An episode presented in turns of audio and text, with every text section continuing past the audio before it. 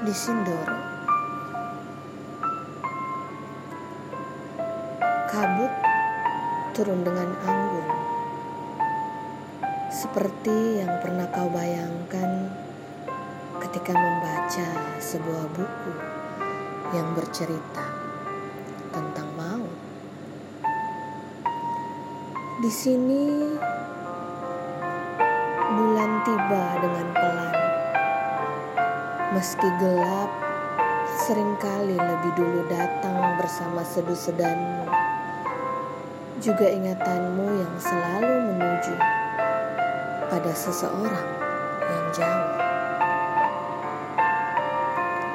Ke seseorang yang lain, kau memasang ruang semacam malam, serupa dinding yang menyembunyikan separuh dirimu.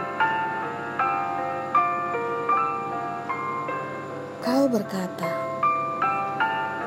"Aku telah menyisihkan sesuatu untuk ini." Kota yang berisik dan Tuhan yang terlalu serius. Kau mengucapkan itu meski kau juga tahu ada yang hilang setelahnya.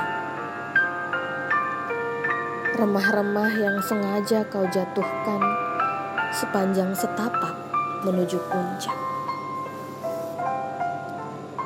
Di Sindoro, kau menutup diri dari pertanyaan-pertanyaan yang tak bahagia.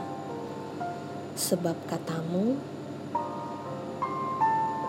sunyi juga asap lembut yang memelukmu tak seharusnya mendengar jawaban dari sebuah kesedihan.